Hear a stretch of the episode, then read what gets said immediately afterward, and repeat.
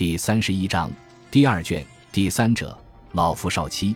迈克尔发现妻子最近的精神状况有些不同寻常，经常是若有所思，神情恍惚。虽然他不是那种思维愚钝、缺乏想象力的人，但也不是那种城府很深、善于静观事态发展的人。所以发现这一情况后，他便直截了当地问妻子：“你最近是不是有什么烦心的事？”“没有啊，我怎么会有不顺心的事呢？”妻子淡淡的说道。妻子说话时看他那眼神，既不是无动于衷，也不是一片茫然。既然妻子矢口否认，迈克尔也就没有继续刨根问底。不过在他看来，在他和妻子简短的交流后，妻子的情绪似乎轻松了许多，不再像过去那样，每当家里的电话铃响起时，他就显得紧张不安；或者当他对他说话时，他总是一副魂不守舍的样子。总之，妻子的精神状况或多或少好了许多，也比以前轻松愉快了。尤其是他还很恪守妇道。迈克尔用了“或多或少”这个词来形容妻子的变化程度，他觉得很贴切，也表明他充分相信自己分析问题的能力。我们为什么要说这些呢？因为他们夫妻之间的年龄相差过于悬殊，是典型的一对老夫少妻。在接下来的一段日子里。他们夫妻之间一切正常，尽管有时迈克尔仍然会觉得妻子的神情不对，但他认为也不好再指责什么。再说，妻子各方面做的都让他很满意，所以他也就不再提起这些了。迈克尔做生意经常要跑短途，每当出去时，他宁可坐巴士也不愿意开车，因为他觉得找地方停车是件很麻烦的事情。这天下午，迈克尔忙完生意上的事情。比往常提前半小时离开了办公室。当他坐在巴士上往家赶时，透过车窗突然惊奇地发现，妻子正面无表情地驾驶着他们家的汽车从后面追上来。天哪，怎么搞的？他根本不会开车呀！这已经让迈克尔感到非同小可。可还有让他更惊讶的事情呢。只见妻子身旁还坐着一位年轻的男士，仿佛正在认真地和妻子交谈着什么。迈克尔有点不敢相信自己的眼睛了。当自己所乘的巴士正好和妻子开的轿车并行时，他又仔细瞅了瞅。没错，汽车是他的，开车的就是他妻子。妻子身旁是个陌生的男人，他一直隔着车窗注视着他们的一举一动。当妻子转头向巴士看时，如果不是他迅速垂下头，险些就被他发现了。不过，巴士很快就向左拐了。总算让这个意外的巧遇过去了，然而这并不是事情的结束。他居然会开车，什么时候学会的？我怎么不知道？坐在巴士上的迈克尔不禁眉头紧锁。他们结婚已经三年了，自打买了家用轿车后，他曾经教他学过开车，因为他觉得如果妻子会开车的话，那就太方便了。他每天也可以像其他家庭主妇一样，早晨把他送到车站，下午再去车站接他。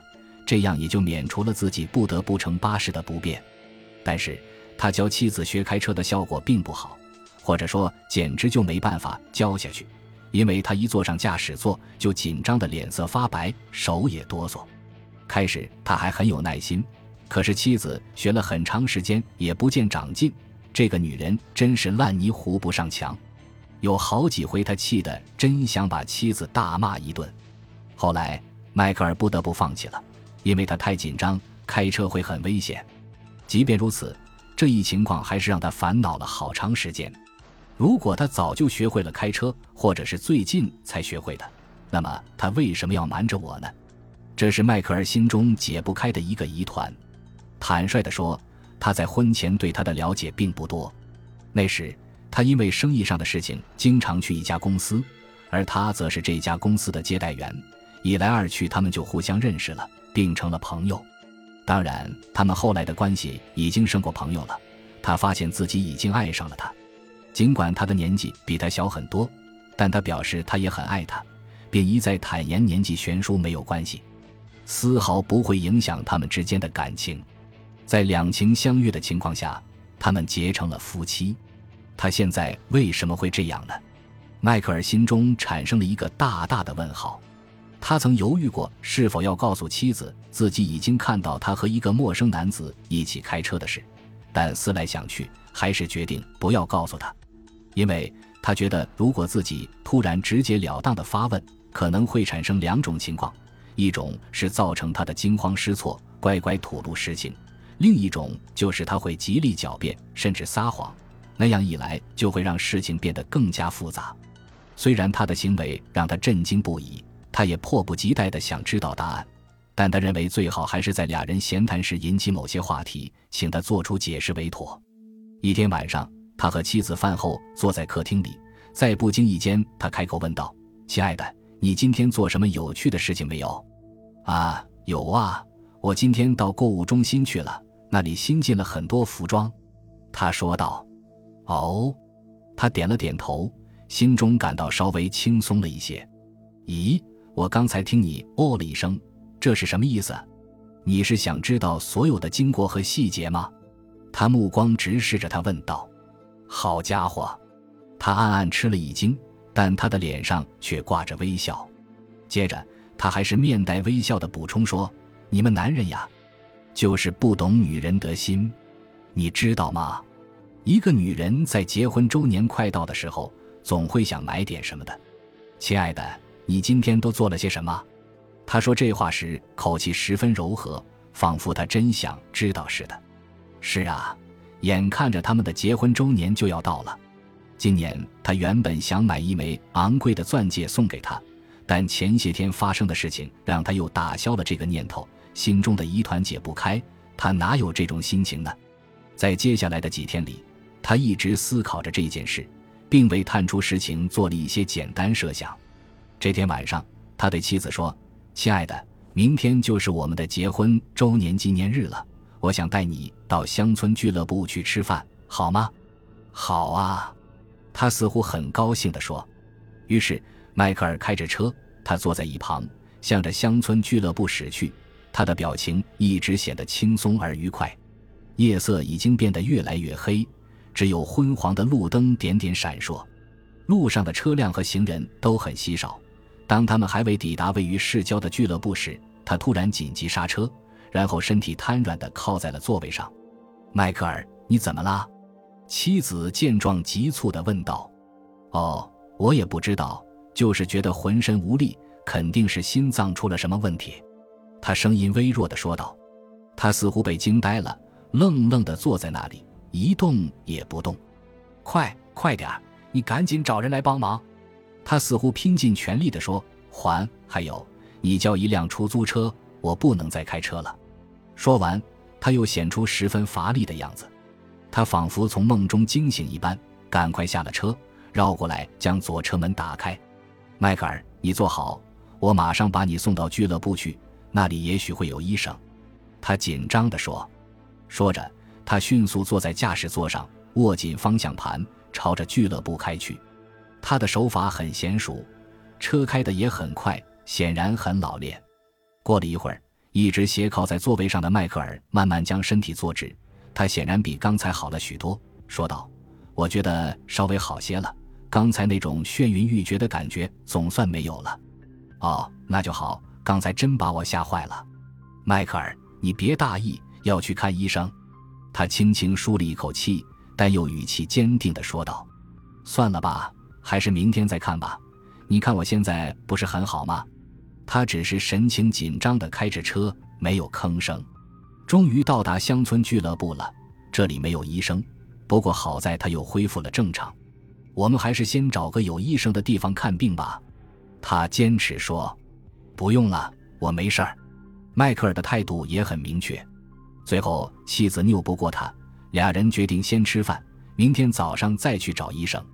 他发现自己在这次猫捉老鼠的游戏中输了。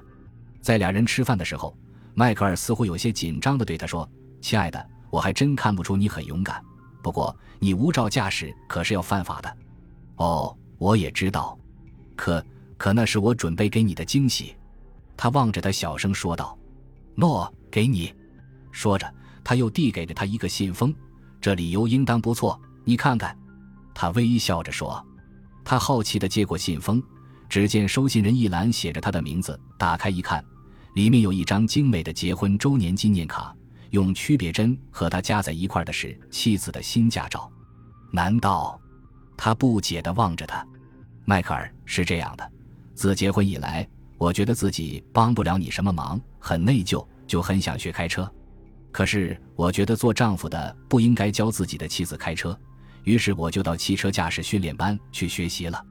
那里有个教练很好，不仅有耐心，而且很冷静。事情就是这样的。他慢慢的解释说。听完他的话，迈克尔内心的疑云彻底消散了。真像他所说的。丈夫教妻子学开车是个很别扭的事。当初他教他时，就有好几次，简直都被气得要发疯。瞧着妻子那始终挂在脸上的淡淡微笑，迈克尔内心充满了愧疚。原谅我吧，上帝！我多么卑劣呀！我居然怀疑我的妻子。她明明忠于我，可我为什么老是觉得他要谋害我，以获取保险金呢？是我错怪了他。他在感激之余，还暗暗的想：我怎样才能用加倍的爱去弥补对他的这份愧疚呢？显然，迈克尔对妻子的看法彻底转变了。趁着妻子去洗手间，迈克尔开动脑筋，想着各种弥补的办法。我是给他买一部小跑车呢，还是带他出去旅行呢？这些都不够，还是给他买一套手镯和戒指吧。